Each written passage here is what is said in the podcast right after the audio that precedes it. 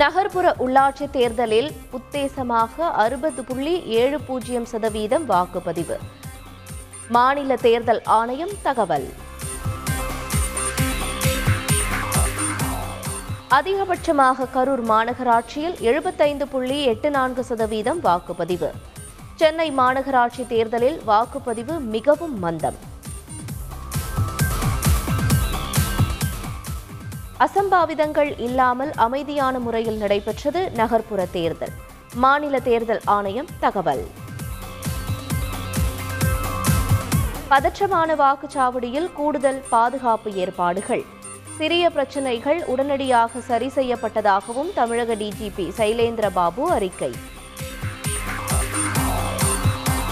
நகர்ப்புற உள்ளாட்சி தேர்தலில் பதிவான மின்னணு வாக்கு இயந்திரங்கள் சீல் வைப்பு. முகவர்கள் முன்னிலையில் பெட்டிகளில் வைத்து பூட்டிய அதிகாரிகள். சீல் வைக்கப்பட்ட மின்னணு இயந்திரங்கள் பாதுகாப்பாக அனுப்பி வைப்பு.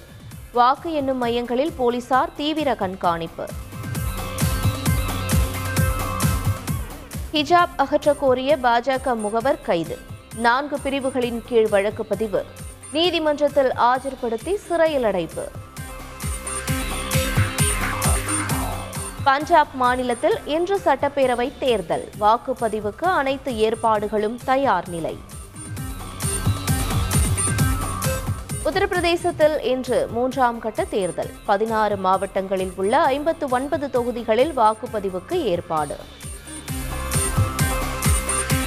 தமிழகத்தில் நேற்று ஆயிரத்து ஐம்பத்தோரு பேருக்கு கொரோனா பாதிப்பு.